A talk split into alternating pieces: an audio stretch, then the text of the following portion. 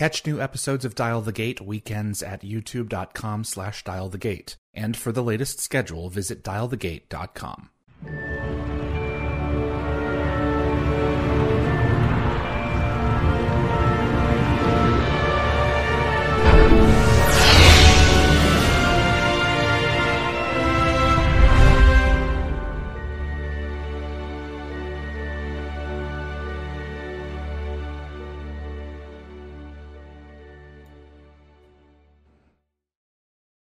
Hello, everyone. Welcome to Dial the Gate, the Stargate Oral History podcast. We're at episode 175. My name is David Reed. Thank you so much for joining me. I am really excited about this episode. Uh, Tor Valenza, uh, one of the early writers of Stargate SG1, is joining us to dive into his episodes from Spirits and Holiday to Urgo and uh, Divide and Conquer. If we get to them, so I'm going to see how many episodes we can get through because we have a lot to catch up on with him in terms of where he's been since Stargate first. Before uh, we get into uh, the thick of it, if you enjoy Stargate, and you want to see more content like this on YouTube, please click that like button. It helps promote the show. Also, consider sharing this video with a Stargate friend. And if you want to get notified about future episodes, click the subscribe icon. And giving the bell icon a click will notify you the moment a new video drops. And you'll get my notifications of any last minute guest changes. And clips from this live stream will be released over the course of the next uh, few weeks on the Dial the Gate and GateWorld.net YouTube channels. As this is a live episode, Tor is with me now to discuss uh, uh, uh his careers plural, and uh, time on, most importantly, time on Stargate. The moderators, I've got uh, Anthony and Tracy in there today uh, fielding your questions for Tor. So you can check out his Stargate uh, wiki page and uh, see which episodes he was involved in uh, and submit questions to him. Or it doesn't have to be Stargate related, it can be also about his, his solar world as well and his podcast. But um, let's just go ahead and get into it. Tor Alexander Valenza, as he was known uh, during his time on Stargate SG1. Tor, where do I get a name like that?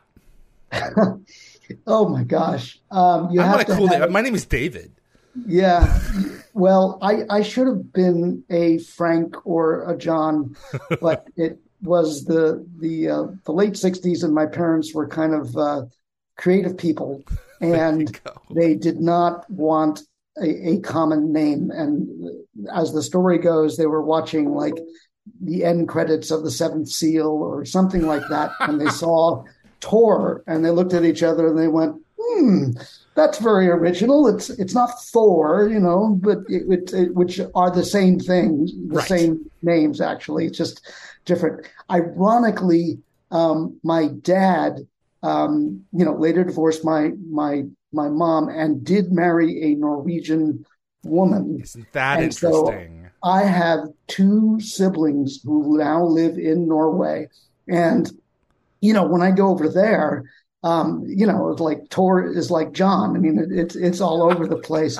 Over wow. here, when I order, you know, Starbucks and everything, they go, "Huh, what?" and everything. So I, I love going over there to visit them. They're great people. And um, anyway, and and you know, and they pronounce my name in very different way. It's Tuch. You know, it's got a guttural sound, very very strong. Something that probably should have been on Stargate. Um, uh, that's, that's thank so you for cool. having me. I just I, I'm really excited. This is actually my first time being interviewed about Stargate since I left. And so I, I do want to warn your audience that my memory is pretty thin, but you say you have a magic ability to draw those out. Maybe I'll just make things up. So. It's a superpower. You know, oh, I don't know. My BS meter is pretty strong, so as, certain, as long as it comes to Stargate, but we'll see. It is it is a privilege to have you. It is a um, it is it is a shame to hear that you've not been interviewed since since your time on Stargate. The one of the reasons that I've done this show. Uh, aside from our tagline, the Stargate Oral History Project, is you know so many of these earlier stories about Stargate are locked away in these magazines. A lot of them German. Germany was had a big Stargate yeah. publication going yeah. for a while, and unless you have them, you, you can't, you won't know them. And so, a lot of my effort here is to bring a lot of these older stories and anecdotes into the modern audience for the whole world and for free. Uh, and that's what that's what we're doing here. So I appreciate you joining. I appreciate you creating this this format. It's wonderful. So how did you? I've been watching uh, your your show, probably True Solar, your podcast, and we've got that up here uh, on the screen.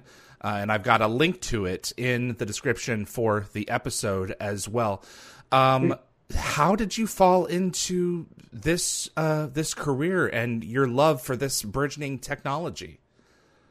So, in a lot of ways, um, it's it's it, the, the, podcast is called Probably True Solar Stories. Um, but um, fun fact is that um, I wanted to be a solar engineer when I was a kid.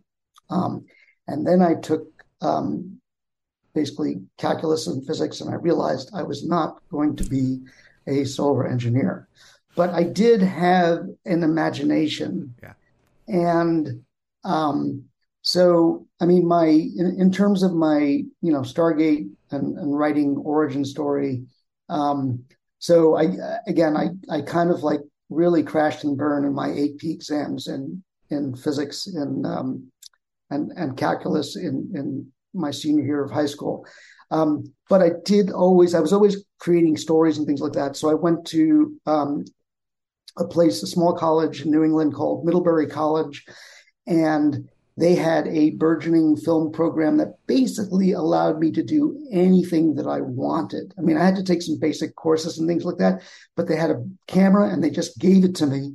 And um, and I could create my own like my my junior thesis was writing scripts, you know. So I was like, okay, you know, great. Um, and I got really inspired by uh, a professor there named um, Ted Perry. I, w- I was intending to major in English, but Ted um, just you know, his film courses just opened my eyes. Like I love telling screen stories. And so, uh, anyway, I got to do whatever I wanted there and created a lot of terrible films. You know, looking looking back back then in, somewhere, quarter inch videos. Uh, yeah, I mean, I, they're disintegrating on VHS in, in my closet somewhere. um, so even if I wanted to look back, uh, it might be tough to to do that. Um, anyway, but I, I graduated and um, I had the choice of, you know, go to New York and maybe, you know, have, get an advertising job while I kind of write scripts or go to LA. And um, so my sister um, also was in the biz. She she was a an actress who was known for um, old soaps called um, All My Children, mm. and she had um, just other kind of movies. She was actually in a movie with Sean Penn um, a long, long time ago in, in his earlier career. Um, so you know, she invited me to sleep on her couch. Um, but cross country, when I was driving over there, I took three weeks to just explore the U.S. while I was going over, and I got this idea for a road movie. And when I got to my sister's place, I wrote that in three weeks. And this is, you have to understand, this was my fourth um, full length screenplay that I had ever written. So I'd had three really terrible ones. But this one, and she's my twin. And so she she typically hated anything and everything that I wrote um, and wasn't afraid to tell me so. Um, but this one, she couldn't stop reading it and it was really just like you know a winner in her mind. I thought, oh, maybe I've got something here, and I used some Middlebury connections and a combination of her connections um, to finally find an agent, um, yeah, which was at that time called Leading Artist, and then it eventually became um, United Talent Agency, which is okay. a kind of agency these days. Um, and um, one of the people that was part of that uh, was my agent, Rob's agent, um, Rob Rob Rothman, and um, just you know, I my first years as a screenwriter were just in film. Like that's all I was doing was like trying to make this this uh, this road movie. Um, it got optioned several times, and you know, it's one of those things that still would would do well today, I think. But you know how Hollywood is; it's just really difficult to to make those things. And um, I guess in 1998, late 1998 or so, um, SG, uh, it was then, I think Jonathan Glassner was actually Rob's client. Um, okay. And then Brad joined eventually. And then, um, and then by that time, you know, the, the agency had, uh, I mean, Rob had split away from UTA and gone with his own agency um, which was then known as the Rothman Agency. I'm not sure what it's called now. I think it's the Rothman Brecker something else agency.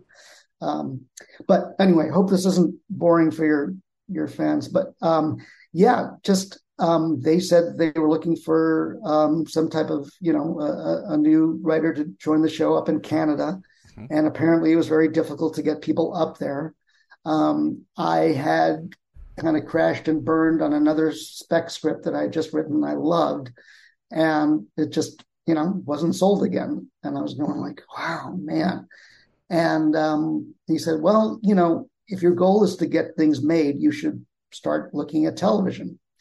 And I did want, that's what I wanted to do was like, you know, it was one thing for agents and producers to be reading my scripts. It was another thing to actually get those translated into, you know, actual actors saying your lines and and everything happening out of that.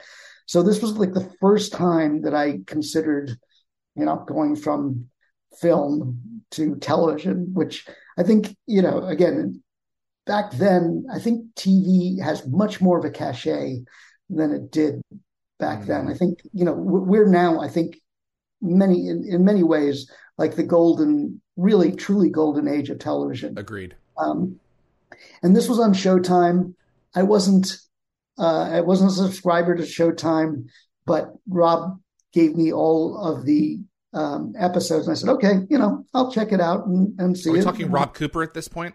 No, no, no. Sorry, Rob Rothman. Rob Rothman uh, still okay. My, my agent, um, and um, or might have been Lucy Stutz. Anyway, one of one of the two that that were over there at, at the time, and um, yeah, uh, I and and I was a huge Star Trek fan, so I thought, okay, another Star thing. I wonder how derivative this is going to be.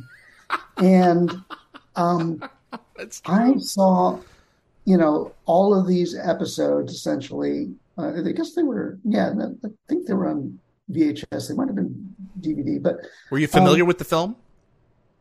The the film I was already familiar with. Yeah, the the film I was and I liked it. it wasn't like my favorite thing in the world, but when I, I, I think I get this from a lot of people when I tell them that I wrote for Stargate, and and and I had the same reaction, which was like, wow, this is really good.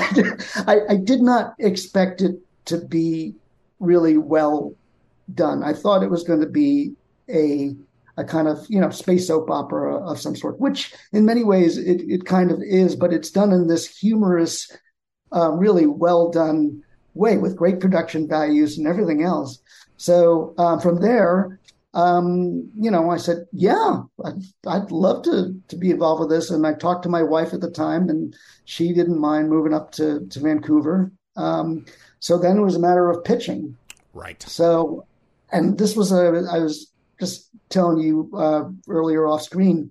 So I was trying to find how I came up with spirits, um, which was my first episode, and um, unfortunately, I wrote my. I, I, used to journal every day, and and if you're a writer watching this, please, please, please write every day. That's the only way that things that you get improved and things like that, whether that's a journal or just your, you know, 500 words of your fiction, mm-hmm. writing every day is is the way to just. The, that's how the muse talks to you. Um, you, you you know you got you can take your breaks and and think about things, but that doesn't matter. Just sit down and write every day, and you'll be surprised at what comes up and sparks out. And that's that's how I meditated every day was doing this. So I was looking up these, trying to look up these journals of how I came up, but it was written in um, uh, Word Perfect, an old word word processing form, and Microsoft Word is just not um, somehow translating that in 2025. So I can't tell you how I came up with unfortunately. Um, but I, I, I do remember looking. I think because they told me that well, this takes place in Vancouver and it's going to be, you know, a lot of these things are, and I saw that a lot of things were filmed around that, you know, kind of green foresty area that um, somehow all all the planets are known for. Um, then Um, and so I just started looking, and, and I knew also that it was a that's that's that's kind of how it is. Again, you're right. You you, you draw it out, David. Um, so you know, okay, what kind of uh, ancient culture was a, is around Vancouver? Mm-hmm. That's that's what I started thinking of. Well, the Native Indians were definitely the First Nations, as they they call them up in Canada, were were up there, and so I just started looking at that and I thought of, okay, what if aliens were pretending to be animals and protecting these things? All right, I do have actually a surprise that I can actually show you something. Um, oh boy. Yeah, this this is this is a a fun thing, but I got to turn off my background solar screen here. Okay. Uh, one second, none. Okay. So I see bicycle. That's this. I have a bicycle, yes, I have a great um, old Osterdaimler, my my favorite thing that I I used to race when I was a kid. Hey, there you go. And he's gone. Ooh, what do we got? Ah, yes, the but, concept art for the totem poles. Yes, that is the original totem pole design. Wow. And Zales, Takaya, the Jaffa. I'm sorry? Yeah, the set designers gave me this um, because it was my first episode. And, and I, you know, I just said, is there anything that can come in? Not only that, they gave me the arrow that shot um, that that shot Richard Dean Anderson. Yes one that was supposed to, that they that they got out of that's that's uh, made out of uh, trinium. That's correct. So, that's yeah. so cool. So I got all that. I did break that a little bit, but yeah, I keep that on my wall as a, as a fun reminder. Uh, um, yeah, good, good stuff. That's great. It's love. It's great to have memorabilia. Like I have a I have a print of that concept art, but the Trinium era that's really cool, Tor. Thanks. Yeah, I mean, they're well, both cool. Don't get me wrong. Yeah.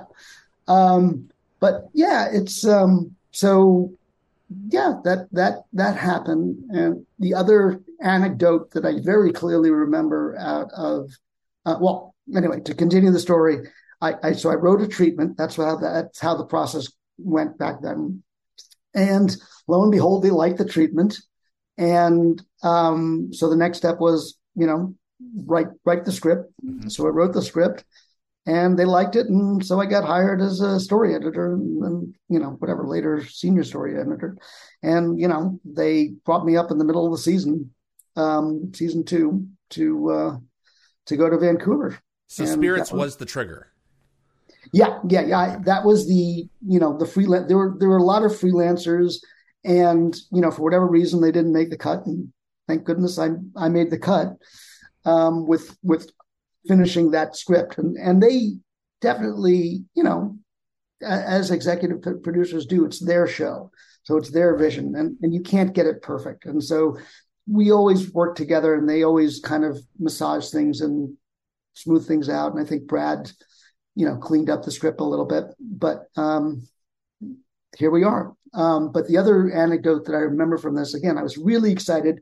Finally, I was going to get something made, you know, in you know, it, it just it wasn't going to stay on the script. And I said, "Can I be in the production meeting?" And I said, "Sure, you know, come on to the production meeting where they had the first script read and everything else." And um, there was, you know, and and then again, it was a script reading, so they always read the the the descriptions in the middle. And when um, uh, Zales first appears as the wolf, um, before he does. Zales is the uh, is the bird.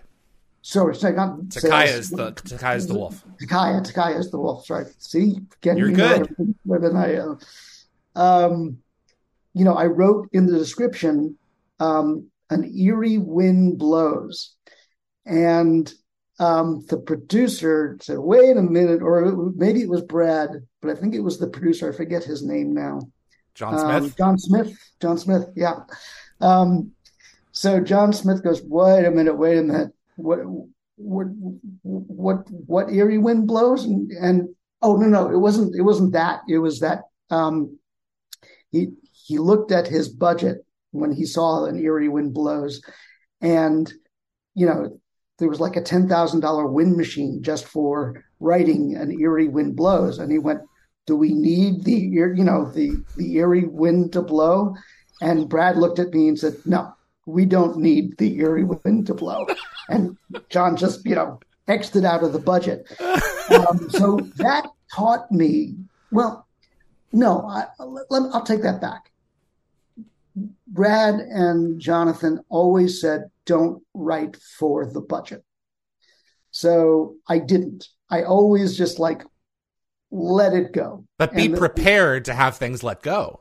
Exactly. Yeah. And so you have to. There's a famous expression. I forget who who wrote it. Um, you you have to be able to kill your darlings. But Correct. I mean, again, you know, you don't need. I didn't need an eerie wind blowing, and what they did, I think, instead was they they got a cheap um, smoke machine where where the, uh, the the wolf came out or whatever. But yeah, I mean, it, it was in my imagination there was this like storm coming and you know this you know the the wolf just appears the kaya appears out of the forest. And and that's kind of how it really you know again came to life. And it was wonderful. Mm-hmm. but it looks cool yeah it was very cool but um yeah and then um yeah i would just go down to the set every once in a while and just see them shooting things and um you know because they there were the out the, exteriors and the interiors and you know the usual stuff. And I remember that the reason why um, Richard Dean Anderson got shot was because he, I think he was on had to take paternity leave. Wylie was born. Yeah, yeah, yeah, yeah, yeah. Absolutely so, worked it right in. Yeah. So, but originally the script was uh, somebody else getting shot, not him. Okay. It wasn't it, it was a just an, an, an extra of some or no actually I don't think any oh God this is again when I I wish that I had my original script but I think it just you know went and almost smashed the uh the window of you know just like stuck in the in in the gate uh, in in the control room window they're and, supposed to be pretty resistant to all kinds of stuff later on they definitely are so staff blasts hit them and they don't, you know.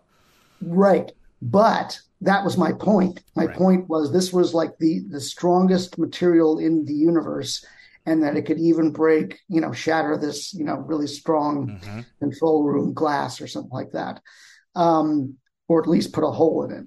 And um, so anyway, yeah, that that happened. And so we had to rewrite it for for Richard being um, on paternity leave and then um, yeah, it was just all fun from from there, and I just you know kept going. I love that episode. Uh, there's there's there's so many layers uh, going on there with uh, the aliens who helped that culture fight off uh, the Goa'uld and how you know for for a really long time they're wiping us out left and right, and it's a good yeah. it's a good thing they send us to like a a holding space somewhere or something when when they yeah. when they zap the people because um, uh, they wipe out a lot of us and that would be something that you know once we finally made peace with them that'd be something really hard to undo yeah. so it's a family show yeah absolutely um, yeah so anyway um yeah so I, I guess i didn't talk about my my podcast, but I want to, yeah, I want to steer into that. Uh, it, it, but before we do so, I want to make sure to ask you again, like we did before the show. You've rewatched your episodes for this. I appreciate that. Do they hold up as well as you expected them to all these years later? Yes. I, you know, I think that, I mean, absolutely. If I if I was just discovering this show for the first time, I'd still have that. Oh, these are really good. You know, I mean, it's, it's not like these Comic Con people are are going to you know Stargate things just for you know just just to dress up. This is a really great show. To, you know, it's funny. It, it it has some. You you get to love the characters. And again, I think that's the other thing that I. You're right that these were the the show where we were just starting to learn the dynamic of the characters, and I had the um, privilege, I guess, or, or at least the luck of being able to have what 40 episodes that I mm-hmm. could, you know, and scripts that I could watch beforehand to really get to get to know. And that's the that's the art of being a writer. You have to have that ear of the executive producers and and the evolving of the show and the actors in order to, you know, do it right.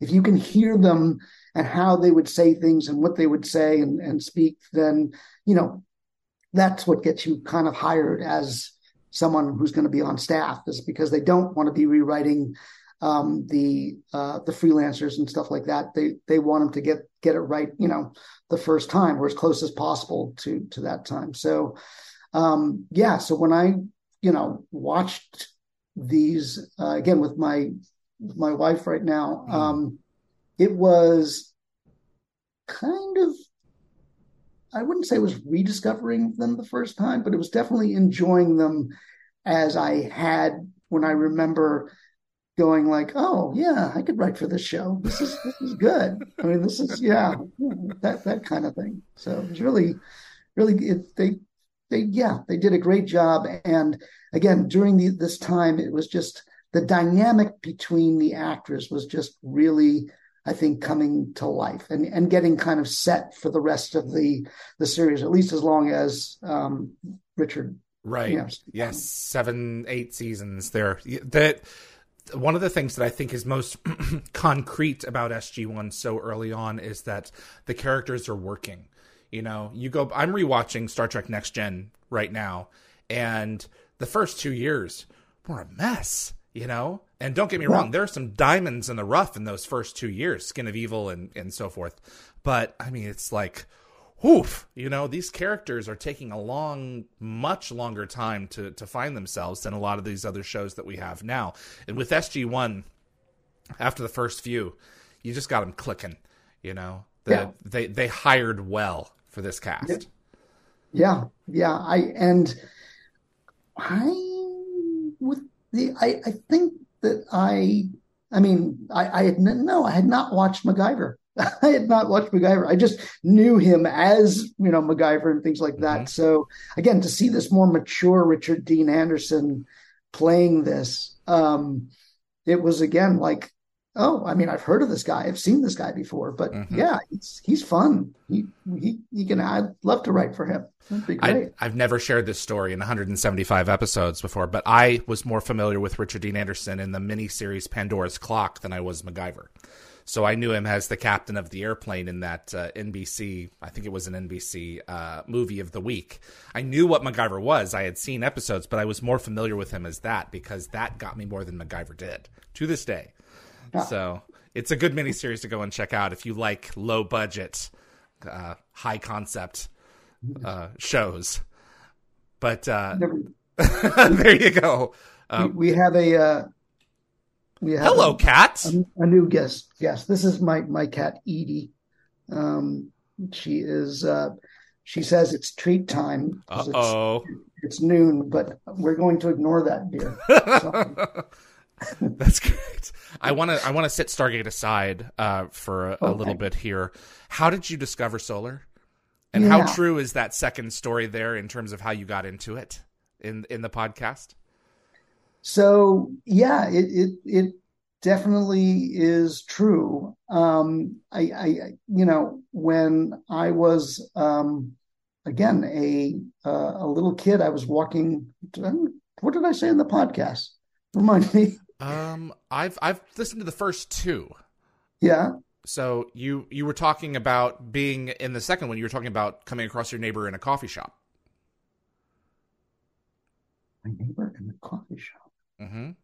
and he was saying that well, I don't know how true this is because you specifically say, you know, this this may not be completely true. Um, talking about the uh, the Chinese made panels that oh, aren't oh, made. Oh, with... oh, oh, oh, that yeah, that is. Uh, I I guess you're we're, we're, thinking of two different things. So in, in terms of the um, you know origin of how I got you know doing this podcast okay. and getting into solar. So, like I said, I you know I I was always a solar advocate since I was a kid, and then saw uh, eventually there was um, after I'd left Stargate, and um, there was a writers guild strike, and I was out of work for a long time, and I was thinking like, wow, maybe I'm never going to get back on another show you know, if if if I'm just going to live on my residuals, uh, that's not going to last too long. Mm-hmm. What am I going to do with my life? And and thank you all, thank you all for for watching uh, on Amazon and anything else because that's always a nice surprise when I get a check um, for, for Stargate. Um, so bless you all for for doing that uh, and buying the DVDs and whatever. Uh, but um, yeah, so I saw a double feature. It was kind of a dark time, and I was like, what am I going to do? And I saw a double feature of An Inconvenient Truth and Who Killed the Electric Car. And it just reinvigorated my imagination for, okay, well, I don't have to be an engineer, but I definitely have the communication skills, and they need good people to start promoting solar because it's the technology is here, it's ready. And so I did take three courses, um, or four course, four solar courses. You know, one about economics, the other one is about technology and how to design a system. And then uh, a little bit later, I launched um, a, a blog about solar um, based on you know residential, and I was intending to be a solar salesperson. Um, but then um, this big renewable energy magazine that's still around today called Renewable Energy World saw my blog and um, they said, you know, you're putting out some really great information here. Do you want to do it on on ours? And um, and so I kind of moved my blog over there and started talking about mar- PR and marketing and things like that. And that got me to, um, yeah, become a big um, kind of solar marketer, PR mm-hmm. person. And I was always thinking, okay, when are we going to get solar into the movies? And, you know, this was now my, my passion. And I even went to the Writers Guild and asked them, um, you know, can I give a course? Can I give a thing to, to other writers about solar so we can start getting solar into movies and plots? And they just weren't into it. It just wasn't their, you know, they they didn't set those things up, at least not in 2014ish mm-hmm. time when I had that idea. So, um, you know, again, just kind of not seeing anybody else do it, and we're now in a time where, um, and again, for anybody who's um, a writer out there, um, you know what? You don't have to wait for a studio or anything else to pick you these days. You have all the tools you need in this little satellite truck in your pocket um, to do anything today. Um, with you've got a good script and everything else, even if it's just you know basic, I would keep it short if you have low production values because um, people get that. But you know, you, you, can see all the YouTube stars that are out there today, and including David David Fried. Um, yeah. You know, uh, you can really do anything. So I I finally decided, yeah, I I can create a, a million solar stories um, in fiction. We don't have to wait for film and TV to do it. Correct. And so that's what I've done with um, season one, which I just wrapped. It's ten um, solar fic- fictional solar stories of different genres. And it's again, it's called Probably True Solar Stories. You can get it on most streaming apps. Um, and they're fun. There, there's a solar panel heist story. Um, so I wanted to do that genre, and that's an ongoing one that I'm continuing. Um, so there are three of this first season, and we'll have three more in season two, which is going to be out in the spring. Um, okay. There's a solar haunted house story. you're, you're gotten all the all the genres. Yeah, I, well, that was the point. It was yeah. like I want to show my former colleagues in Hollywood that that you know solar isn't doesn't have to be a mystery, and there are three and a half million solar installations in the U.S. today alone, and there are you know 260,000 workers and growing. We've got to get up to actually a million to meet our, our climate goals, and so and so why why are lawyer stories any more valuable than um, you know a, a, solar installer story, story or a, a, person going solar story, um, but but also a person who's already gone solar. Um, so again, you know, there's um, I, there is one science fiction one in there that takes place in 2040, um, which is fun and about what what solar sales are going to be like in the future. It's kind of Twilight Zone-ish if you if you like that. So sure, it's called um, if you if you go on the site you'll you'll see it's called Good Afternoon, Dude. I'm Solar Sam, your solar sales bot, um, and it's it's got a, a, some good twists and turns in there and very comedic. Um, there's an episode of Winnie the Pooh goes solar because Winnie the Pooh got into the public domain last year. Yes. And so I wanted to to again show that we could have a children's story that kind of explains solar. So I did it through Winnie the Pooh. Um, and what else is is in there? There's I'm sorry, a, ma'am, but you can't go solar. Yeah, I'm sorry, ma'am, you can't go solar. Is one that again shows the the good and bad side of solar in, in the sense that um, a lot of seniors want to do the right thing and go solar, and a lot of people and some solar salespeople will sell them anything. But the truth is that there are some situations where your house is just not economically right, or your, you know, um, your the physics of your house in terms of it being too much shade or face, facing north just doesn't make financial sense yeah, to go solar. So this was this was where a woman, an older woman, was determined to go solar, and the solar salesperson who was determined not to sell her a, a system um, wow. because it wasn't right for her. So that was a good advocacy one. Um, and there's a solar superhero one where there's a superhero that comes from the sun, and he, he's having. Tor, you're just coming up with ideas. no, they're and, and, they're funny. They're they're all fun. I, I, also wanted them to be entertaining, but right. Every episode in the show notes has what they call true solar take, takeaways. Yeah. So that's the real stuff that comes out, that information that's dropped in every episode, and, and again, a very gentle way. But that's the you know the the real stuff that you you'll learn about. So if you're looking for, again, we need um, you know another seven hundred fifty thousand solar workers by 2030. So if you're looking to transition your career into solar, this is a way to kind of you know learn about the industry learn about the technology in a, in a, in a very general way and then you can go deeper but this is more in a contextual story story based way. So that's that's my promotion for the podcast. Um, thank you all for, for listening. Please please subscribe. And now back to our original programming at Stargate. but I have questions. I won't. I, won't I have solar questions. Oh, please. And we haven't tied that to to Stargate either. We can do we can do yeah. both. Yeah, yeah, um, go for it. The uh, I've heard that the the the capture efficiency of modern solar technology like the the, the, the actual energy the efficiency is what what three or four percent no or has that increased since i last yeah that was in the 1950s oh okay um, the the in, in terms of the efficiency what we mean by the efficiency is that the amount that when when a sun when sunlight shines on your panel and don't forget that um, solar is for, for electric purposes is, is all about light.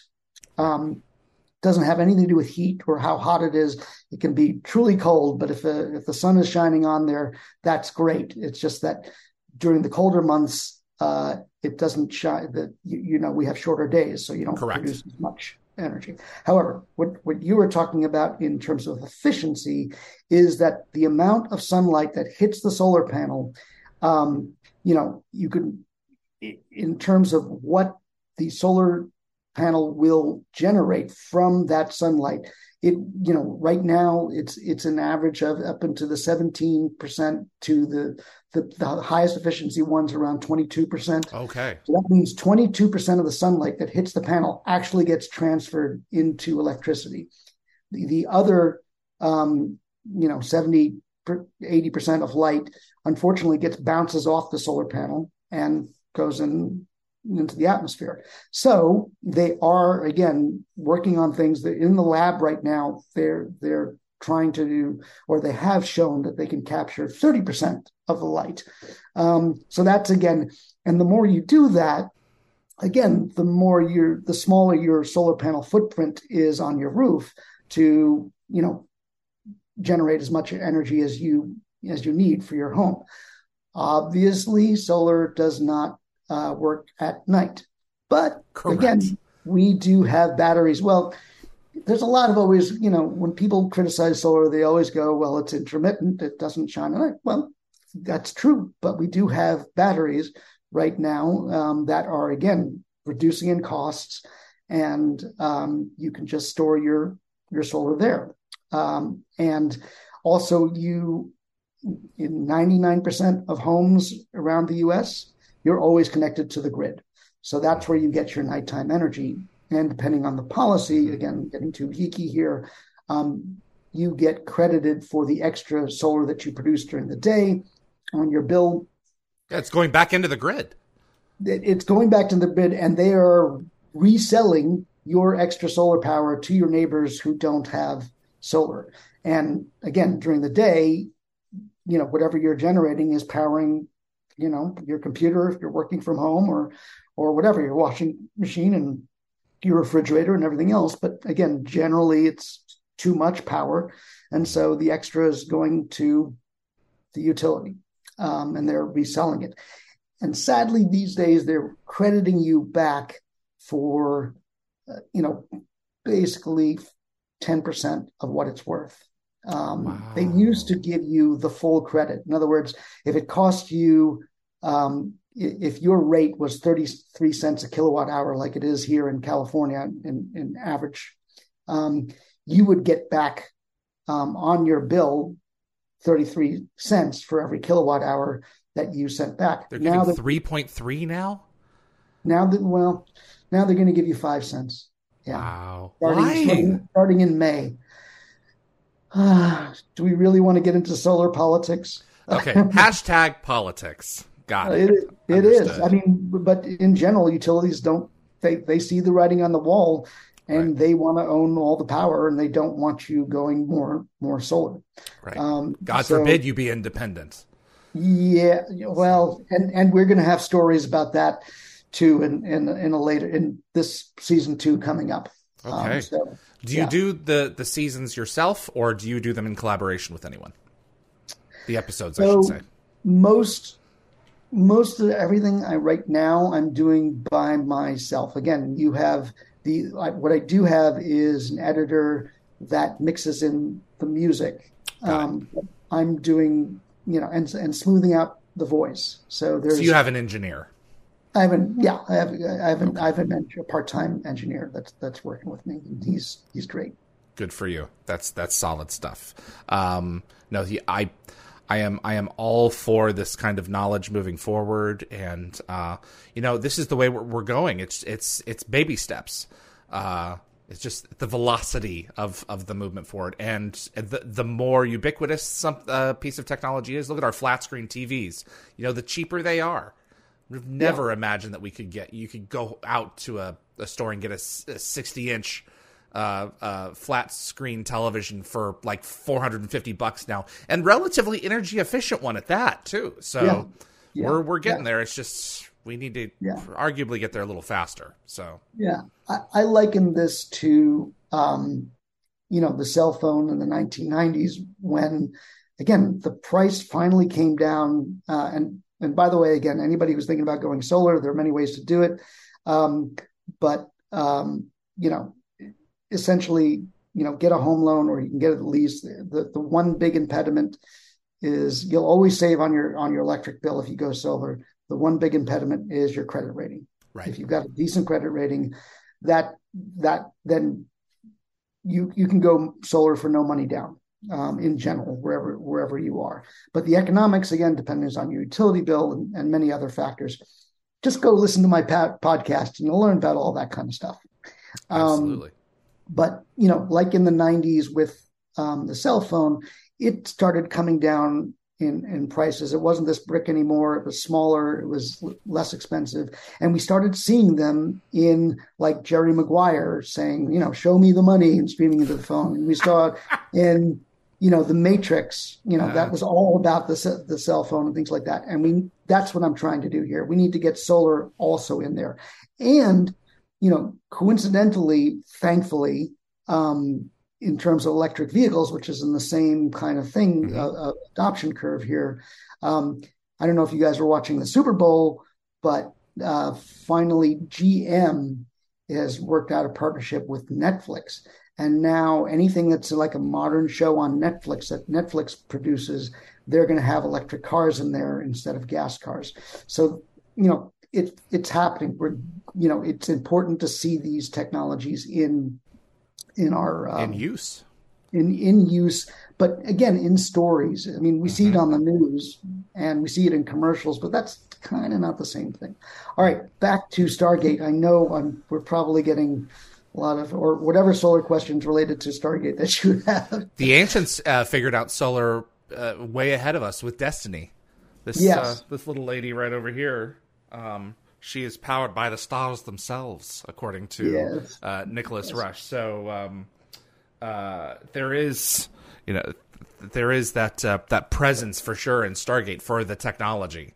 Um, and yeah, uh, yeah, and I and and again in in media today, that's generally where you see solar in, in the sense of like the the film The Martian, right? Um, you know that that that's where it is, or in The Walking Dead um, there, there's some solars. In, so it, it's always in this disaster situation, but actually it's in real life right now. So that's again why I, I want to do this is to show people that it is all around us and you can be part of the solar life.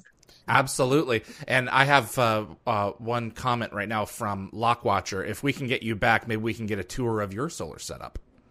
Ah, I live in a condo um, and as a result, that is again, I, I don't want to get too much in the weeds, but it's too difficult. I mean, the condo building can do it, but in terms of crediting me for that generation, if we were to get solar panels on top of the condo, um, it can't do it. However, across the street from me, there is a building that decided to do that, and so it's offsetting the um, you know the hall lights and things like that and then I guess it reduced the cost for all the condo owners, you know, in terms of their monthly HOA fees, um, homeowner association fees. So, um, so that that's good. But good. my, yeah, my my my HOA has not uh, decided to do that yet. Um, so another hurdle, you know, another just hurdle. time. But, yeah, making these so things smaller and more compact, and you know, yeah.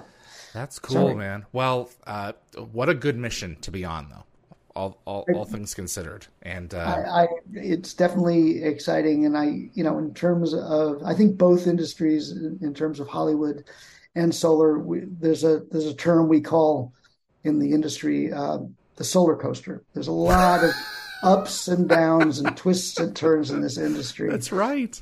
Um, so, and I think Hollywood, you know, has its own roller coaster, as I did. You know, I had mm-hmm. my feast and famine periods and Absolutely. I think you have to just be prepared for that if you're uh, an artist and in a growing industry um, like we are right now. So, season two's holiday. Yes. I love this story. This is a tour de force from Michael Shanks. I didn't initially recognize him uh, as Machello. Yeah. Um, yeah. Uh, it's a it's kind of a funny, sci quirky sci-fi story where you know you got people body swapping. Body swapping is, is one of those sci-fi tropes. Uh, tell us about about Holiday. Yeah, coming up with so coming up with this. I I remember originally coming to the guys and I said, um, "Have we ever done a body, uh, not a body switching?" What what I said was because um, I was always going for the comedic. I I I, I love the comedic side of, mm-hmm. of Stargate. And so I said, what if Daniel became a frog? And you know, like a or, or or kind of like a an alien got switched into an intelligent alien, um, yeah, uh, creature of, of some sort that could talk through some kind of telekinesis. And I don't remember which one it was. Maybe it was Brad. Maybe it was Rob. Um, I don't think it was Jonathan, but they, they said, no, but what if he switched bodies with another human alien? That would be cheaper. you know? um, because they were again they were thinking about okay that would be a special effect of a right. frog something like that and i said okay i'll run with that so i wrote up the synopsis and um, i did not intend for michael shanks to play Machello at all i just thought it, they were going to hire an old man and i don't know if it came from him i don't know if the idea came from uh, brad uh, of putting him or and Jonathan of putting him in makeup. But um, man, he rocked it. Man, he, he did. Just, yeah, I can't just, tell that it's him. I, yeah, could, no, I couldn't for a long time. Yeah, uh, my my wife just watched it with me, and um, so I got divorced and remarried. Um, so she was she was new to Stargate too, um, and she uh, said at the end, "Who played Machello?" And I said, look at the end credits. And she was floored. She was floored. So uh, I'm so glad that, yeah, I, I could uh, create that opportunity for him, not not intending to, but that he could do that dual dual road was role was was terrific. I loved the. Uh, it was rare that it happened, but it, it did occasionally happen where we would encounter civilizations uh, as advanced or more advanced than us who were actively fighting this war on their own fronts against the Goa'uld and uh, came up with some interesting ways of uh, doing it. Uh, and Machello's technology comes back in, in season season three as well with with right. um, with Legacy. Uh, right. This is was was it your idea that he um, put himself in Daniel's body to get away to escape because he felt that he deserved it? That was my yeah. There was this again. If if my memory is correct, I was trying to like he was definitely in the beginning luring a sucker to switch with him he was an old warrior who was tired. And um, I think I originally intended it to be Richard for him to switch into. And I'm not sure again how it came out in the rewrites, but it, it became Daniel. Um, but I wanted him to be this kind of bitter, just tired of, of the war, and wanting to again just take take a uh, the, the original title i don't know if this is anywhere in the um uh the, the out, out there in, in the stargate wikis and stuff but the original title was called the imbroglio which is a you know another word for a big problem. And to me the thematic problem was here's this guy who really has been fighting the Goa'uld and and he's created all these great machines and he just is tired. And the only way that he can get out of being an old man and just kind of get a life back because he sacrificed so much to, over over the years is to steal this know, other person's body and so you, you kind of had that dialogue at in the end where um, you know Daniel is is fighting with um, uh, Machello. whatever Machello. Machello yeah, you've you know, stolen about, my life. Yeah, that I yeah. There's that again. You've sold my life, but I deserve it. You know, saying from from Machello, and I look at all this machinery that I've you know can give you and reveal to you, and if if if I can just stay as Daniel, just give me a break. So you know, that's the other thing I loved about Stargate is that we did have these moral themes going through, just like Star Trek again, and, and why we all love Star Trek. There, there are these kind of problems of like, well, if the devil tried to sell you something, but for kind of a good reason, would you take his offer? And so it was that whole dynamic there. Um, but yeah, and then I just um, went into uh, again that that holiday period where um, yeah, when he he escapes and what is he going to do with this thing? And I I don't know why there is something around food with with Stargate. Um, again, it's just it one of those things. Yeah, we he meets up with Fred in in Urgo. Yeah, but yeah, when he meets up with Fred and uh, you know he's just acting really weird and at the same time, you just think, ah, oh, he's just uh, some kind of Gulf War vet, and he's a little, little crazy, but he's got money. That's so. exactly right. He's got a card. well, one of these um, cards do. Is Fred named after you? Did you already have that nickname at that point of Fred? So again, very, very interesting because up until rewatching these episodes, I, you know, my my solar nickname for Twitter. So again, backstory for for for solar. Um, when it started in the industry, Twitter was also starting up, and I knew that again, Solar Tor would not make sense because um, again, America, America. Um, so Tor. I needed yeah. I needed a more I wanted a more relatable Twitter handle, and back then Twitter handles couldn't be renamed with your actual name, and I didn't want Tor Valenza back then because I didn't want to be mixing it up with Stargate. I wanted mm-hmm. to actually people know me for my solar work. Um, so I thought that I was picking Fred out of, and my middle name is Alexander, as as you all know, but Solar Alex, and I never go by Alex or Alexander. Um, and I just thought Fred was, again, when I was living in LA, there was a neighbor that lived across from me who was very private and um, would never, his name wasn't on the mailbox. And we always wanted to say things to him like, you know, could you take in your garbage cans or something like that? And he wouldn't say it. And so, out of convenience, my wife and I um, just started calling him Fred. You know, I forgot to move his his things again. But now that I look back at it, I came up with Fred here in this episode. I mean, because it was a funny kind of name. I just saw that a homeless person named Fred. So I did not realize that my Solar Fred name actually comes from Holiday. So uh, break, breaking news. That's, that's terrific. That.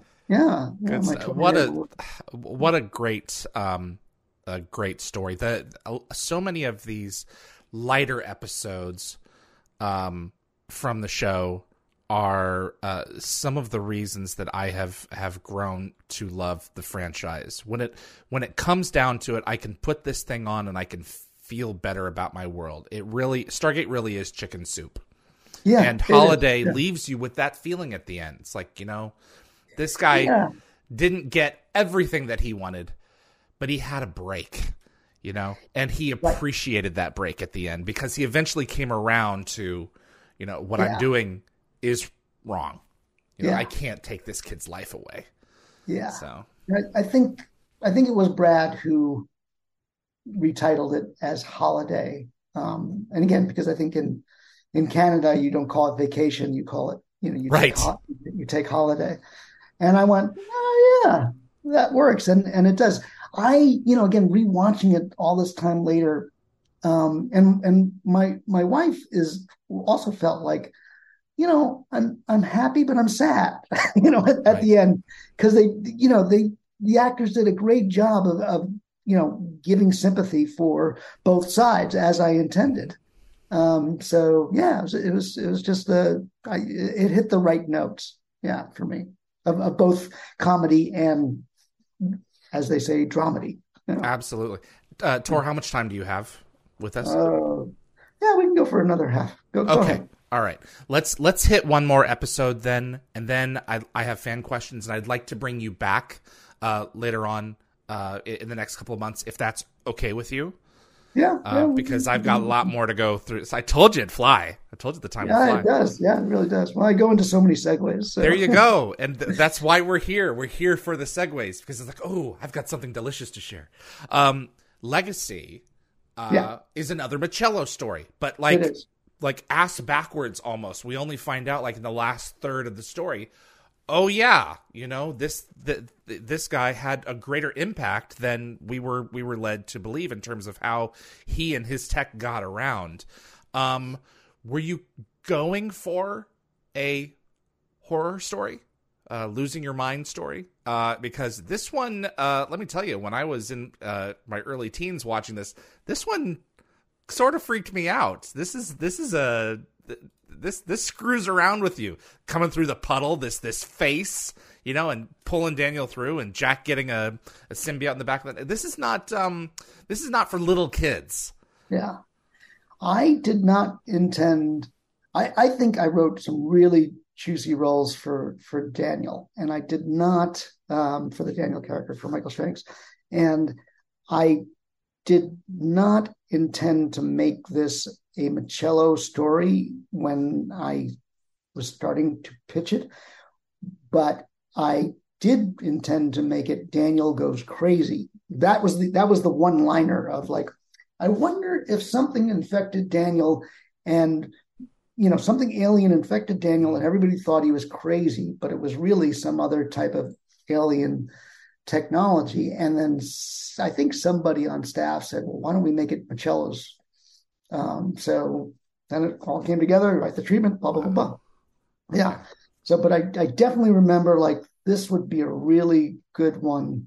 Like I, I we hadn't seen someone in a padded room situation. One of the characters in a padded room situation.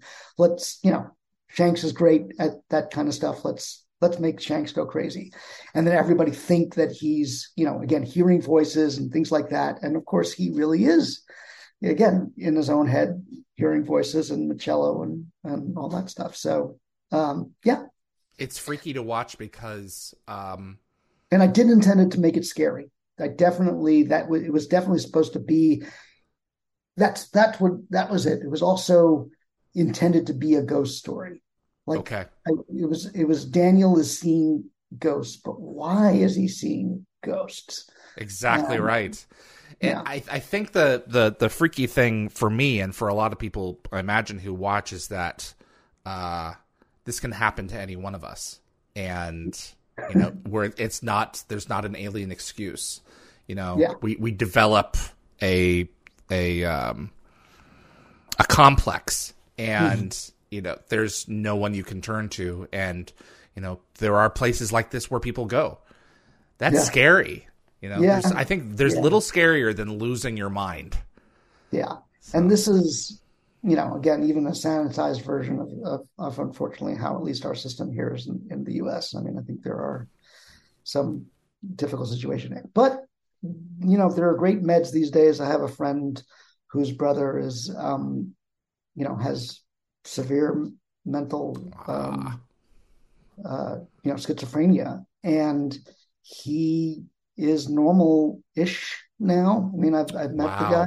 Um, but it as long as he takes his meds, Got to be on your meds. That's the you trick. don't take your meds, you get you get arrested by the police, and hopefully you haven't done anything terrible to yourself or anyone else. It's um, so you know it does change the person. Anyway, let's let's not get, get into mental health, but uh, but um, I think in terms of again, if I were rewriting this now, I would definitely have done more research about mental health. I mean, I know it's you know again it's it's fantasy, it's sci-fi, but I think today's world you want to be more accurate about how people are treated when they are Mhm. um, having mental illness. So Mhm. I would. I think that that. you could leverage it for a modern audience and still make it just as scary.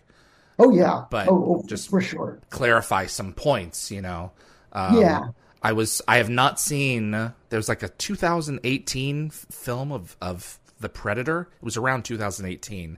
I don't know how, but I completely m- mind hold this film, and I was reading the uh, the synopsis for it, where it basically suggests that this kid who has uh, who is autistic uh, he his autism equals uh, human superpowers.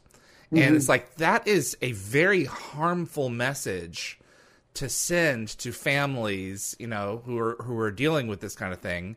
Yeah. Um, that it's it's not it's not accurate information. Uh, yeah. and the the film got hit really hard for that. So, you know, we you have to be there is a certain amount of stewardship that you have to be aware of when you are putting your pen to paper with intent of a project to go on screen in front of everyone. You know, there, yeah. there's a certain amount of, of, responsibility that you have, especially now more than ever, with everyone ready to attack you and just yeah. looking for something to get upset about, both both legitimately and illegitimately. Yeah, that's the good and bad thing about um, social media today. Mm-hmm. I, I think you know Stephen King has talked about this because he's gotten a lot of hate mail for certain things like using the N word, you know, in his novels and things like that. And, you know, his thing is that I am what I what I'm doing again in fiction is showing the stuff that's really out there. Mm-hmm. So I'm not, you know, I'm not saying these things personally. Um, I don't go around saying the N word, but you know, when a character is that bad, I want to show him that despicable. And so he will say the N word and things like that. So it is, um, you know, again, in, in terms of being sensitive to showing conflict that exists in the world, in some ways you kind of do have to do that. So it's it's back and forth. Like I'm, you yeah. know, for my solar series, you know, I'm going to show both like like that episode where sorry, sorry man, you can't go solar you know there, there is a hero in there but there are also some bad actors in the background who is trying to sell this old lady uh, a solar system that she shouldn't be buying. Um, so i think you've you've got to show yeah the heroes and villains um, in in in your narratives absolutely. um, in order to have the conflict. Um, so. Uh, I've I've got uh, fan questions here. Um, a, a, few of them here, and I want, I cannot wait to talk with you about Urgo. But if we can dip our toes in it here, uh, Tracy, my mod, wanted to know: Can you please share a story about writing Urgo, and how did you feel about writing for Dom DeLuise? Oh boy, so Urgo was again. I, I don't know why I, I, I do gravitate again towards comedy, and um, I, I definitely wanted to again. That was my imaginary friend episode. In other words, that's how it, that's right. that's how it that's how it came out. Like, I wonder if you know. Again, one I don't know. I don't remember how it got developed that all of them had it. What I do remember very spe- specifically, um, in fact, this might have come first before the whole concept of Urgo, but I do remember very specifically that what my my what if you know what if um, the SG one walked into the gate and then came out and you know again they they think they never they're, they're confused because they think they never left. And it turns out that they they've been gone for 16 hours. So that actually was the window, the gate, as you were into the episode. And thought, okay, what do I do with this? Like, okay, what happened on the other side in those 16 hours that they were gone? Hmm. And then it, yeah, somehow I thought about the, well, something hasn't happened, but something does, but something, you know, it has to be hidden somewhere, hidden imaginary friend episode.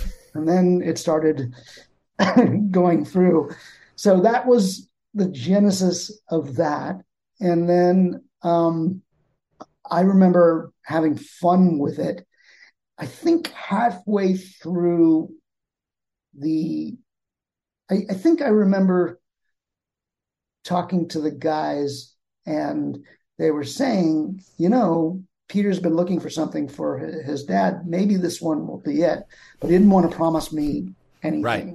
Peter DeLuise. Um, and so I just kept writing it, and yeah, had a funny first first two drafts, and then I know it was polished by um, yeah, Brad and and and uh, and and Robert, and then um, as I think is well known, Dom DeLuise did a lot of ad lib. so I, again, I would be interesting to see my the, the the the two drafts and the polish of how how it developed and what actually came I would love to see them. I would love to too, but they're locked into you know some old. There's got to be a way to dig to to pick the lock. There's got to be. Yeah. Um, that's it's. It, you know, there was there was a lot that that was a polarizing episode for a lot of people. Um, it, in a lot of in similar regards to the episode 200, there are people who who loved it, and there were a handful of people who didn't. And I think that it comes down to whether or not you like that style of comedy. Um, If it doesn't work for you, you know you're not going to enjoy it. But the vast majority of, of fans look back on that episode with like, "Wow, what a what a piece of work that was." You know, it's Yeah. a it's a great show. It it really was. I, I think you know it was great. He gave me a signed cookbook of his um, end, just great. And I, it it it was, and I didn't spend much time with him at all. Um, I mean, he was down doing doing his thing hmm below, but um, I heard again that it was. Uh, you know, he's ad libbing a lot of a lot of stuff, and and you know, to the credit of uh, both the actors and and the editors, um, they put it all together in in a way that still made complete sense. And as you see the result, a lot of fun. So, you know, that's the magic of of film and really terrific actors who can roll with that, uh, all that kind of stuff. So. Yeah, when when you give a, a, juicy piece of content to to the right person, they're just going to make a meal out of it. So Yeah. we got Yeah. to see that a lot in the show.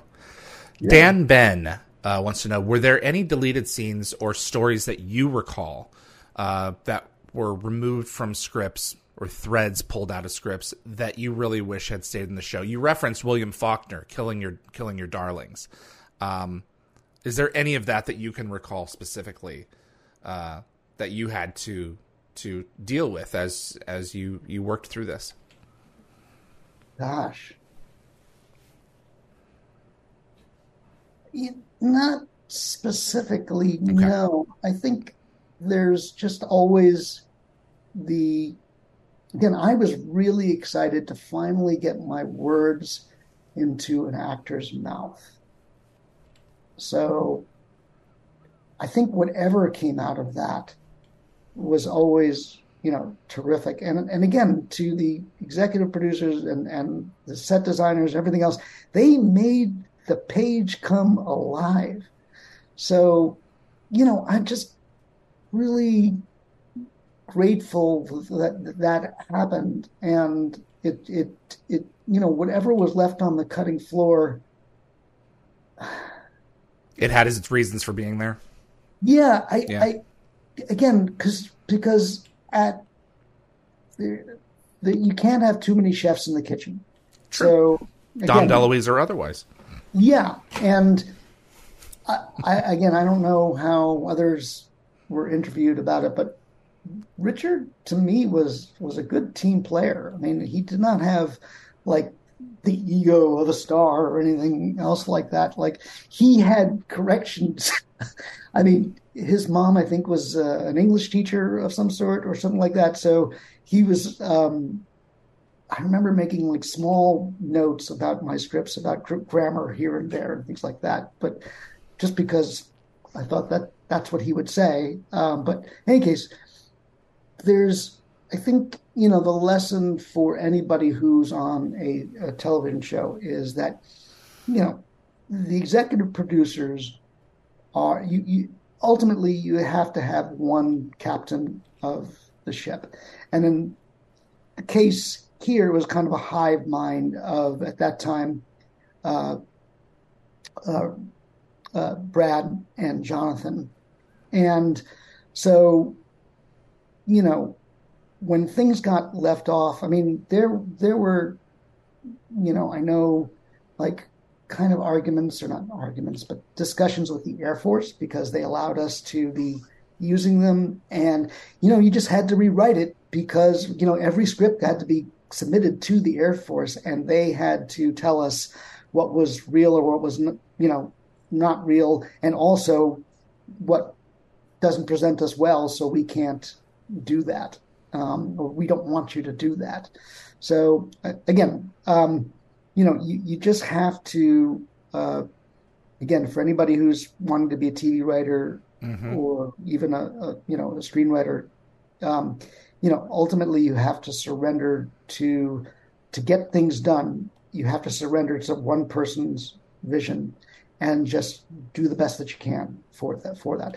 So um, I'm sorry that I can't remember anything specific, but I guess that's a way that I just, you know, let. I mean, the, the example is again the Erie wind blow. Like there wasn't a wind machine, but um, in in spirits, but you know, uh, it still was fun. So. The fog was a great substitute. Yeah, it looks good. Yeah. Bullseye fourteen twenty three. On that note, um, Tor, uh, uh, what advice would you give to someone trying to take a crack at getting into television? So, I, I think again to reiterate, this thing is amazing if you want to direct and if you want to you know really do things by yourself just show what you can do with very limited tools um, which are really not very limited these days you can do special effects and so many things with your phone. But if you just want to be a writer on television today, and again, it's been a long time since I've, I've been a part of the industry, but I, I still think the same concepts are true. And that is what I said in the beginning write every day. Whatever, if you're writing scripts or short stories or whatever you're doing, um, make that your discipline. That's that's number one. Um, after you have it to a place that you really feel is in good shape, um, then I would, um, you know, submit. And and by the way, there are a lot of great screenwriting mm-hmm. books out there.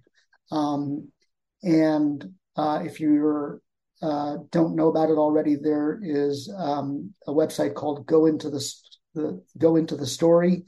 It's run by my friend um, Scott Myers, um, he's a really great guy, but um, he is a kind of a screenwriting guru type, type teacher these days and just um, uh, wrote a book, but he does workshops. You know, you can do those kind of things. And um, I, I, think you should probably still, you know, submit your scripts to contests that are known contests, not just like anybody's contest because they're they all cost money to do. But if you win those, that that's great. And then, you know, like I did, um, you know, you you got to know people who know people, right? And so you don't know, you don't have to directly know something. I mean, in my case, it was kind of really magical in the sense that, um, again, I started getting some really good feedback by people that were usually critical. I mean, friends were usually critical of my writing so that you know finally I'd, I'd written something well this road movie. Um, and um, at the time I was working at a commissary in the studio system. Um, but my uh, sister gave it to a cousin-in-law of ours. So who was working as a lawyer and in the industry and a lawyer and he gave it to um, a uh, an agent um, who ultimately became my agent in the beginning. Um, but at the same time that she got that script from my lawyer cousin-in-law, um, I also had an internship during my junior year of college with um, uh, two two writer producers, and um, their development person was also again she was one of the critical people who never liked my first three scripts, but liked liked this one and said it wasn't good good for her, but the first thing that she should do that, that we should do is get you an agent. And so on the very same day, they both they both sent the script to the same agent at leading artists. Interesting. And so that was that was really cool because because she was halfway into it when her boss um, came into her office and says, "I read the first ten pages of this. Take a look at it." And he showed her, and she looked at it and saw the cover and says, "Yeah, I'm halfway through it, and I'm loving it already."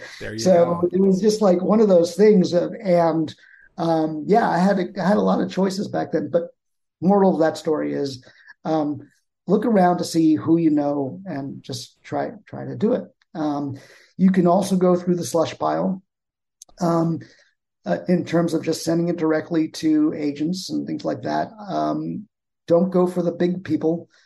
Go for the, the people that are just starting out as agents. And there yeah, are they're starving that, for content. Yeah. You know, yeah. fresh faces. Yeah, yeah. Because they they need to represent the up and comers.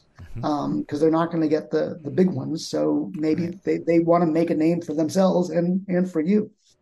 So I would I would do that. But the number one thing is like it's not going to happen unless you do the work and right. Mm-hmm. And um, you know, I think everybody has their own tastes and things like that. But you know, if you again hear the same feedback over over and over again, excuse me, um, you will uh, you should you should listen to that feedback and try to address it take as best you can, and don't take it personally. The page is not you. Right. That's that's I, I agree. Uh, General Maximus, if you had to pick one of your stories, which one of of your uh, SG One stories is your favorite?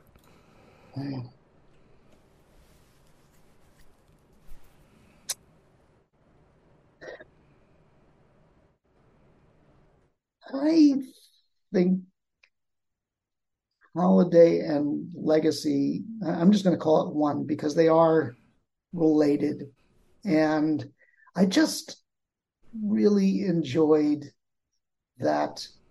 Yeah, just that that warrior. If I had to choose between those two, holiday. Just I I, I love the, that idea of this guy who just thinks he's earned it and still can't and get it. Um, yeah, so I think I think that. Yeah. I I I it's uh it's just one of those stories that you can choose this one to represent kind of all of SG1 in terms of its its usage of theme, the uh, the banter between the characters, and the, the the quality of the actors and the overall just production value. Yeah, it's all nested together very similarly. Yeah, sure. Yeah, yeah. Uh, again, I hats off to the set designers, and they really just did such an amazing job of creating worlds every every episode. It was um, just amazing, um, including that totem pole, which I wish I I could have brought home with me, but that was big. That was a big yeah. It was a big uh, plaster. I forget what it was made out of. It wasn't nobody carved it, believe me. But uh, yeah, it, there were it, pieces from that episode that that were I from uh, it when you go into uh, when you went into the the production office and you went through the stairs the one of the bigger set pieces from I believe it was it may have been inside of the temple on the Salish planet uh, was hanging over the stairwell for mm. years. Um, yeah. So it, there was there was some cool stuff done from that episode. Yeah, yeah. absolutely. Uh, Amazon is working. Last question for you. Um, uh, at some point here on some kind of new uh, Stargate. I don't know if how active they are in it, um, but uh, if in, if asked, uh, would you be up for taking another another whack at the at the franchise? Yeah, I think I would. It it would depend on again who's running it and the vision for it. I, I think what I've learned um, is don't force a square peg into a round hole, no matter no matter what. And I think that um, you know I, I don't want to fake fake it till I make it mm-hmm. type of thing. So I, it definitely would be something that is. Um, I'd love to hear the concept, and I don't know who's is it going to be Brad and Jonathan who are running it? Don't know. Don't know. I I think it's less likely every every quarter that we re-examine this, but um, uh, I I can hope. So we'll see. Yeah, I, I got to have a shout out again to all the fans like you and and everybody who's following this show and and all the other shows. It it's one of those things where I, I do very clearly remember. Um, pretty sure Jonathan uh, was telling me about his old shows before Stargate and saying how, you know, I mean, shows come and go, and you yeah. just never know where this one's going to do. But I've, I've done a lot of series where I get, you know, again, uh, two cents per episode, um, you know, in, in terms of a, a residual, and people don't remember it. Um, and at that time, again, he did not know whether this one was going to be remembered, but you guys keep it alive. And it's just so wonderful that it became another iconic thing like Stargate. I mean, it's like, you know, like as, as Star Trek is and, and just has its own life. And so, um, I would love to see another one, and and I hope that it has again the same mix of great comedy with with action and drama um, if it ever happens. It's perennial. Um, you know, it's not yeah. going anywhere, and you know, some of it is more relevant today than it was when it aired. So. Yeah, I was listening to again to try to prepare for this. I was, I was listening to other podcasts, and there was, um, you know, this two guy. I think there's an Australian show, and, and again, two Stargate fans listening with a newbie through all the episodes and then commenting on them, and yeah, it was just wonderful to hear those two perspectives of the guys in the know and and the new one who is just like was was shocked at things like again Daniel um, you know being scared when he comes through the closet and and stuff like that uh, through, through through the wormhole that is in in his closet in, in legacy. Um, so yeah it, it's I, and the other thing that I have to put our hand again clap the hands for us again for um, uh, again Brad and and and Robert and and the Mallozzis for I mean for, for keeping this alive in the sense of you don't know you know 22 episodes a year. When I look back on that that was a lot of writing to do. And they kept it up through sci-fi and everything else and and you know have that imagination. Let me tell you people it is difficult to create 22 you know episodes that have again that without it making it boring and and repeating things and, and things like that and yet at the same time you know keeping kind of the storyline all mm-hmm. together and taking breaks for the one-offs and things like that you know the the arrow you know this was the first time we ever heard of of trinium mm-hmm. and you know used throughout the rest of the show it was it's amazing. And, and so so that kind of vision that can say okay what what's in our past and can we use it for you know future episodes and then blending that in. Again that's how legacy got created. I, again it wasn't intended that way to be a daniel thing. I mean to be a, a, a holiday sequel. But, but it what it worked. It, it, worked. We got it. Let's and you reward it. past viewers yeah, yeah, yeah, yeah, yeah. So again, thank you all for for continuing to and and and you, David, for doing shows like this and and keeping it all alive. It, it's uh, it's wonderful, and and thank you for, in some ways, I wouldn't say forcing me, but um, inspiring me to rewatch, you know, my episodes and go like, yeah, that that was a great two years you know two and a half years of my, my life. So so thanks. Well i have about another hour of content to, to cover with you. Will you okay. would you be willing to come back in a in a month or two and and yeah, polish sure. that off? It yeah, means a lot to me to have you. I, I will tell you that you know past and present and divide and conquer are two of the more vaguer ones in my my mind but maybe you'll be able to to pull it off. Divide and conquer was a polarizing episode for for the time if ever there was one and past and present returns my one of my favorite villains from the show the yeah. older version of whom we had on last week so oh, yeah bonnie bartlett so bonnie bartlett uh, yeah this is this no is that terrific. one was uh, that again showing how you can tie things together that way and i remember that was one that was brought to me we said brad said we need to bring back Linea. Yeah. And um, I said, okay. but uh, all right, we'll we'll try to get into that, but that's that's pretty much the anecdote that I have. well, I'm gonna I'm gonna uh, w- when you and I sit down and schedule, I, I will rewatch uh, those specific episodes, and we can at the very least talk about the themes and uh, answer some more fan questions that I didn't get to. So uh, it's a privilege to have you and to talk about uh, your your current passions, and I think that they are very valid for us to sink our teeth into and explore further. So, Tor, this was terrific. Thank you for having me. Thank Appreciate you, it. sir. I'm going to we'll go ahead and wrap things time. up on this end. You take care of yourself, okay? All right. Bye. Be well. Thanks. Tor Valenza, writer and senior story editor for Stargate SG1. And thank you to Raj Luthra for uh, the question uh, Would you return for any future uh, Stargate series? I, I, failed to give you credit for that. Uh, we had uh, a more generic uh, question Are there any episodes that, any other episodes that the titles got changed? I can think of a few the episode in season five, 48 Hours, Joseph Mallozzi originally titled Teal'c Interrupted. And he went round and round with the production team, and they just would not let that one go. And he's like, well, I, well, so it went to 48 hours. Uh, in season three of SG1, the episode um, Forever in a Day in German is actually called Sha're is Dead. Um, so unfortunately, that one gives away, you know, what the episode is about. Uh, and in Stargate Universe, uh, the two-parter Darkness and Light was originally a single-part episode called Fire. And those are the ones that I can just think of off the top of my head. General Maximus, question for David: Are you planning anything special for episode 200?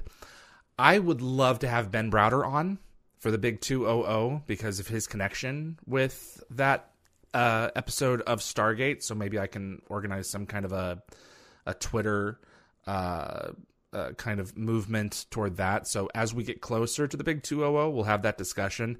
But for episode 199, if we can secure someone special for the 200th episode, I'll go with that. Um, if not, what uh, what my plan is for episode 199 will be pulled into 200, which is to have a big, um, everyone who's behind the scenes making this channel possible. I'm going to bring them all in and have them share their Stargate stories. So everyone from Frederick Marcoux through Tracy and Anthony have them all on Darren, Jenny, uh, for just a big family uh, episode. So that's that's the intent uh, there. Thanks again to Tor Valenza for for joining me for this episode. Thank you to my moderating team, Summer, Tracy, Jeremy, Reese, and Anthony. You guys make the show possible. Uh, my producer, Linda Gate Gabber Fury, for helping me schedule my guests, and uh, Frederick Marcoux at Concepts Web. Uh, he keeps uh, uh, the website up and running. Uh, we have, I, I almost skipped over our, um, our lineup for this coming week. We have Morris Chapdelaine actor and Asgard puppeteer joining us this Saturday, February the 25th at 10 a.m. Pacific time. So he's going to share some anecdotes about uh, uh, playing Priors and uh, Tenat and Jupe, uh, the the uh, Orions or Bane. I, I can't remember what their species name was. Saturday, February the 25th at 10 a.m. Then Glynis Davies, uh, Catherine Langford from 1969, and Eli's mom, and uh, Ambassador Noor from season seven's uh, Homecoming. She's going to be joining us February the 25th at 12 noon. The following week, March the 11th, Google's AI advocate Laurence Moroney and Stargate executive producer Robert C. Cooper are going to join us for an episode on Stargate and artificial intelligence at 12 noon on March the 11th. So that's going to be a big one. And then two hours later, tentatively scheduled, uh, we're going to give you a chance to interview Jack O'Neill, the chatbot AI. So that's going to be interesting to say the least. And that's all I've got uh, planned for you here. My name is David Read for Dial the Gate. Thanks again to Tor Valenza for joining us. I'll see you guys on the other side. Take care, everybody. Dial the Gate is hosted and executive produced by David Read. The producer is Darren Sumner, co produced by Linda Fury. The composer is Neil Acree. Animations by Bryce Orrs. The production assistant is Jennifer Kirby. Moderators include Summer Roy, Keith Homel, Tracy Noller, Jeremy Heiner, Reese M., and Anthony Rowling. Logo design by Deborah J. Bell. Additional effects by Thomas Tots, with contributions by model makers Chris Baker, Stephen Barr, Kevin Zabo, and Tom Paris. The archivists are Linda Fury, Zachary Adams, and Frederick Marcoux. For general inquiries for submissions, please contact us at dialthegateshow at gmail.com. Visit our website for the upcoming schedule, as well as an archive of our past episodes at dialthegate.com.